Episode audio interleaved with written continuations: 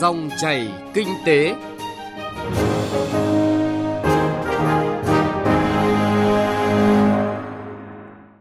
Thưa quý vị và các bạn, GDP năm 2022 tăng 8,02% so với năm trước và là nền tảng tốt cho năm 2023, được dự báo sẽ gặp nhiều khó khăn. Đây là nội dung được chúng tôi đề cập trong chương trình Dòng chảy kinh tế hôm nay.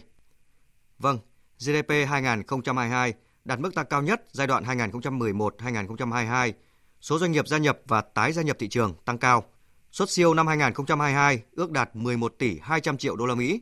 Chỉ số giá tiêu dùng cả năm tăng trong mức mục tiêu Quốc hội đề ra. Đó là những thông tin đáng chú ý về tình hình kinh tế xã hội quý 4 và cả năm 2022 vừa được Tổng cục Thống kê công bố. Phản ánh của Thu Trang, phóng viên Đài Tiếng Nói Việt Nam. Tổng sản phẩm trong nước GDP cả năm nay ước tính tăng 8,02% so với năm trước, là mức tăng cao nhất giai đoạn 2011-2022. GDP quý 4 đóng góp mức tăng 5,92%. Trong bối cảnh kinh tế quốc tế biến động khôn lường, đây là kết quả rất đáng khích lệ như khẳng định của bà Nguyễn Thị Hương, Tổng cục trưởng Tổng cục Thống kê. Trong bối cảnh kinh tế thế giới biến động nhanh, khó lường, lạm phát đã tăng lên mức cao nhất trong nhiều thập kỷ. Cạnh tranh chiến lược, địa chính trị giữa các nước lớn thiên tai, dịch bệnh đã làm gia tăng rủi ro đến thị trường tài chính tiền tệ, an ninh năng lượng, an ninh lương thực. Với quyết tâm phục hồi và phát triển kinh tế, Chính phủ, Thủ tướng Chính phủ đã chỉ đạo các bộ ngành địa phương theo dõi sát sao cái tình hình, sự thay đổi chính sách của các nước trên thế giới để kịp thời có các giải pháp vĩ mô phù hợp. Nhờ đó, môi trường đầu tư kinh doanh được cải thiện, tích cực, góp phần cho phục hồi và phát triển kinh tế xã hội tạo được sự tin tưởng, ủng hộ của nhân dân, cộng đồng doanh nghiệp. Đáng chú ý, trong nỗ lực chung đưa GDP cả năm đạt 8,02%, sản xuất nông lâm nghiệp thủy sản duy trì đà tăng ổn định và là trụ đỡ của nền kinh tế. Sản xuất công nghiệp cả năm tăng gần 7,7%. Tổng số doanh nghiệp gia nhập và tái gia nhập thị trường đạt 208,3 nghìn doanh nghiệp, tăng hơn 30% so với 2021, dù vẫn có hơn 143 nghìn doanh nghiệp rút lui khỏi thị trường Hoạt động thương mại, dịch vụ tiêu dùng, vận tải, du lịch khôi phục mạnh mẽ khi tổng mức bán lẻ hàng hóa và doanh thu dịch vụ tiêu dùng tăng 19,8% so với 2021. Khách quốc tế tăng gấp hơn 23 lần. Vốn đầu tư thực hiện toàn xã hội cũng tăng tới hơn 11%, phản ánh đà phục hồi của hoạt động sản xuất kinh doanh. Trong đó thì vốn FDI đạt mức tăng cao nhất kể từ mốc 2018 với gần 22,4 tỷ đô la Mỹ. Cả năm, tổng kim ngạch xuất nhập khẩu hàng hóa ước đạt 732,5 tỷ đô la Mỹ, tăng 9,5%. Cán cân thương mại hàng hóa ước tính xuất siêu 11,2 tỷ đô la Mỹ. Trong bối cảnh tổng cầu thế giới sụt giảm, ông Nguyễn Việt Phong, vụ trưởng vụ thống kê thương mại và dịch vụ khẳng định đây là điểm sáng kinh tế Việt Nam. Tuy nhiên điều này sẽ khó tiếp diễn trong thời gian tới. Tổng mức bán lẻ hàng hóa và doanh thu dịch vụ tiêu dùng của năm 2022 đã đạt cái tốc độ tăng trưởng cao và đã có sự phục hồi khả quan. Tuy nhiên trong năm 2023 sẽ không thể có cái tốc độ tăng trưởng cao như năm 2022 được là do cần lưu ý là năm 2022 là chúng ta có cái sự bùng nổ du lịch nội địa do 2 năm là bị kìm nén, bị Covid và đồng thời là báo cáo về đánh giá xu hướng sản xuất kinh doanh cũng như là dự báo về nguy cơ lạm phát và tổng cầu thế giới suy giảm thì chắc chắn là cũng sẽ tác động tiêu cực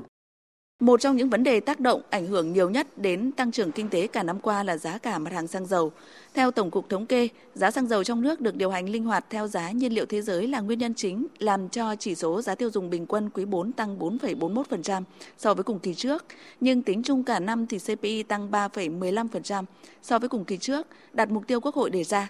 Đây là nền tảng tốt cho năm 2023, nhưng áp lực lạm phát 2023 không hề nhỏ như khẳng định của bà Nguyễn Thu Oanh, vụ trưởng vụ thống kê giá. Việt Nam có độ mở của nền kinh tế rất là lớn. Cái biến động của kinh tế thế giới nó sẽ có tác động rất là nhanh và đặc biệt là cái việc mà Trung Quốc gỡ bỏ chính sách zero covid sẽ làm tăng cái nhu cầu về nguyên nhiên vật liệu cũng như là nhu cầu về tiêu dùng hàng hóa tạo nên cái áp lực lạm phát cái áp lực thứ hai nữa, đó là Việt Nam chúng ta là nước mà phải nhập khẩu phần lớn các cái nguyên nhiên vật liệu, sẽ đẩy giá cả hàng hóa lên cao và đó tạo nên cái áp lực cho lạm phát và cái áp lực thực hiện điều chỉnh giá dịch vụ do nhà nước quản lý mà có cái tác động rất là mạnh tới CPI. Ví dụ như là giáo dục và y tế. Rồi dự kiến là năm 2023 thì sẽ kết cấu cái chi phí quản lý vào cái ờ, dịch vụ khám chữa bệnh.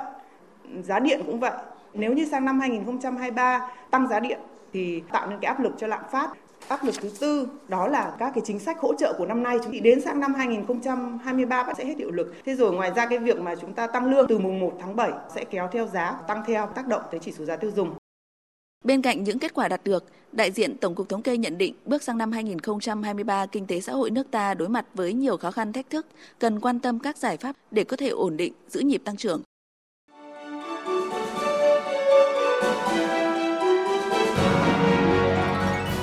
Dòng chảy kinh tế, dòng chảy cuộc sống.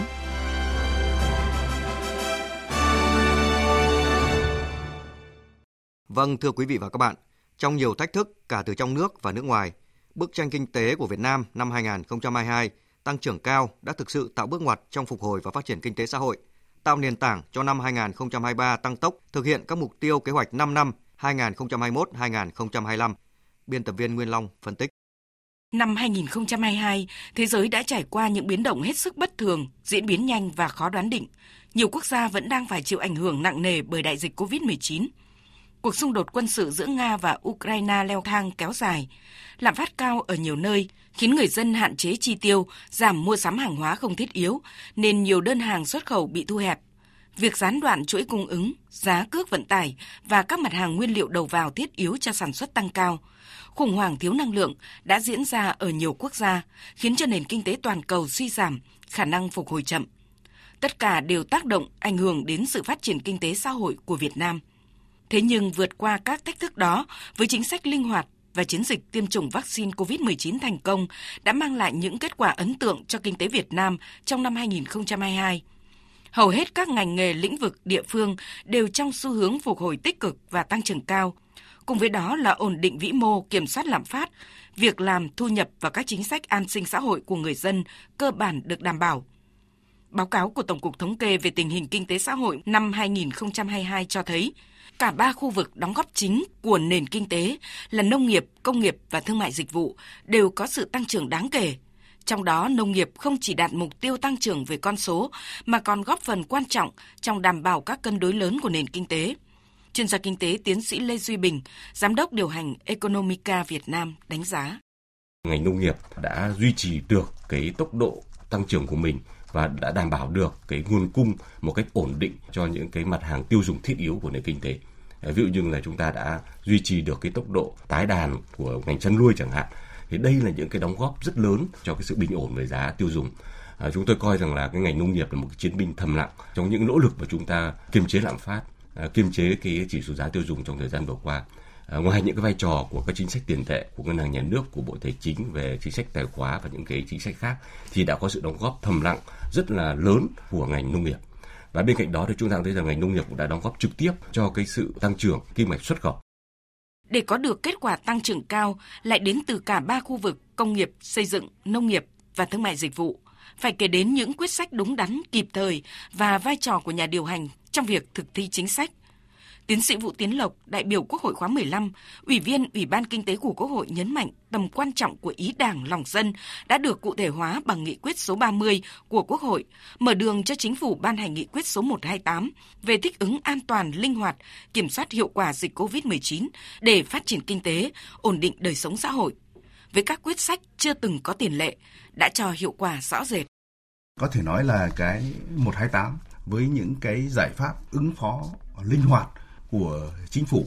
với cái việc mà chúng ta kiên định với hai mục tiêu là vừa là kiềm chế covid, vừa là ứng phó, có hiệu quả với những cái biến động lại vừa duy trì và phát triển được cái kinh tế và ổn định được cuộc sống nhân dân. Thì ờ, thực sự đó là một cái thành quả. Và có thể nói rằng chúng ta không chỉ đạt được cái nhịp độ tăng trưởng cao, mà chúng ta còn duy trì được sự ổn định kinh tế vĩ mô. Mà trong bối cảnh hiện nay của nền kinh tế thế giới cho thấy là cái tăng trưởng là một vấn đề, nhưng ổn định kinh tế vĩ mô là một vấn đề khác lạm phát đang gia tăng toàn cầu, nhưng chúng ta lạm phát vẫn duy trì ở mức dưới 4% rồi thì các cái vấn đề khác trong cái hệ thống tài chính tiền tệ thì vẫn được đảm bảo. Cho nên chúng ta tăng trưởng trong điều kiện đảm bảo kinh tế vĩ mô thì thực sự đấy là cũng là một cái mục tiêu kép mà chúng ta đạt được trong lĩnh vực kinh tế.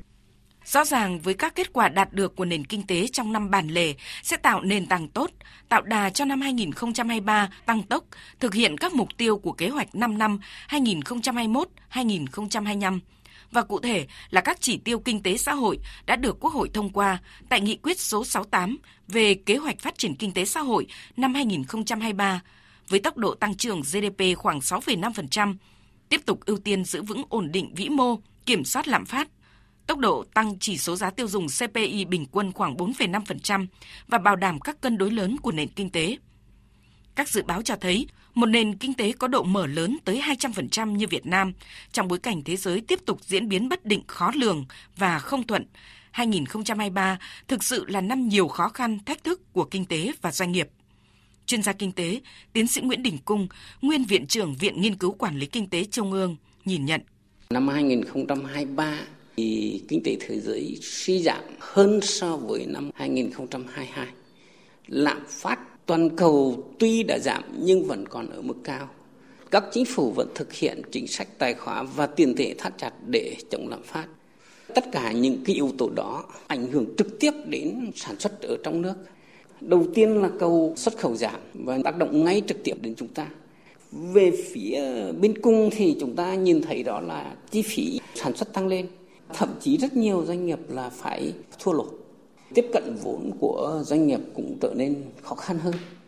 Thì cái tăng trưởng của chúng ta năm 2023 khó có thể đạt được các mục tiêu như là Quốc hội đã đề ra. Và như vậy thì năm 2023 này tôi nghĩ rằng công tác quản lý điều hành phát triển kinh tế xã hội cần phải linh hoạt hơn, thực tế hơn, hỗ trợ cho khu vực doanh nghiệp và người lao động nhiều hơn. Các phân tích cũng chỉ rõ những điểm còn hạn chế mang tính cố hữu của nền kinh tế vẫn chưa có được sự cải thiện trong năm 2022, phải được nhận diện để làm tốt hơn trong năm 2023. Đơn cử trong năm qua, chính phủ đã xác định đầu tư công là chân kiềng đặc biệt quan trọng trong bối cảnh kinh tế thế giới có nhiều biến động khó lường – để có thể giải ngân hiệu quả nguồn vốn này, Chính phủ, Thủ tướng Chính phủ đã ban hành nhiều nghị quyết chuyên đề về giải ngân vốn đầu tư công và giáo diết kiểm tra, đồn đốc, thúc đẩy. Thế nhưng 542.000 tỷ đồng vốn mồi thúc đẩy tăng trưởng kinh tế qua 11 tháng mới chỉ giải ngân được hơn một nửa kế hoạch. Chuyên gia kinh tế tiến sĩ Cấn Văn Lực cho rằng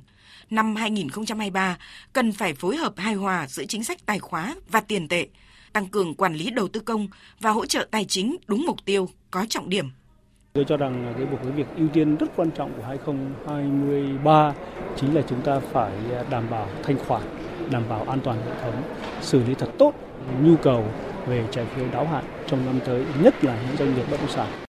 Để thúc đẩy sự phát triển của nền kinh tế và nâng cao sức chống chịu của cộng đồng doanh nghiệp, người dân, giới phân tích cũng chỉ rõ, cùng với chính sách đồng bộ, cần phải có tư duy điều hành linh hoạt, dĩ bất biến, ứng vạn biến. Nhưng đồng thời phải kiên trì trên cơ sở tuân thủ pháp luật gắn với cải cách thể chế, cải thiện môi trường đầu tư. Cần đẩy mạnh hỗ trợ về mở cửa thị trường, tạo thuận lợi, tăng niềm tin cho người dân và doanh nghiệp và phải coi cải cách thể chế là nhiệm vụ trọng tâm trong thời gian tới, như khẳng định của Thứ trưởng Bộ Kế hoạch và Đầu tư Trần Duy Đông. Nhất là trong bối cảnh các nền kinh tế vừa trải qua giai đoạn khó khăn bởi dịch COVID-19, cũng như đang phải đối mặt với nhiều biến động khó lường. Để tạo động lực cho nền kinh tế phục hồi và tăng trưởng, cải cách môi trường kinh doanh là giải pháp không thể thiếu và cần sự vào cuộc mạnh mẽ quyết liệt và tăng tốc hơn nữa của các bộ ngành và địa phương. Vâng, thưa quý vị và các bạn, có thể thấy mặc dù nền kinh tế đã đạt được tăng trưởng cao trong năm 2022 với rất nhiều điểm sáng được ghi nhận ở cả ba khu vực nông nghiệp, công nghiệp, xây dựng và thương mại dịch vụ. Song, để tiếp tục đạt được các mục tiêu tăng trưởng kinh tế gắn với ổn định vĩ mô, đảm bảo các cân đối lớn của nền kinh tế trong năm 2023, Việt Nam cũng đang đứng trước rất nhiều áp lực, thách thức ở cả trong và ngoài nước, đòi hỏi sự quyết tâm của cả hệ thống chính trị, mọi cấp, mọi ngành, sự nỗ lực của mỗi doanh nghiệp và người dân. Chương trình Dòng chảy kinh tế hôm nay xin được dừng ở đây. Chương trình do biên tập viên Trung Hiếu biên soạn và thực hiện. Xin chào và hẹn gặp lại quý vị và các bạn trong các chương trình sau.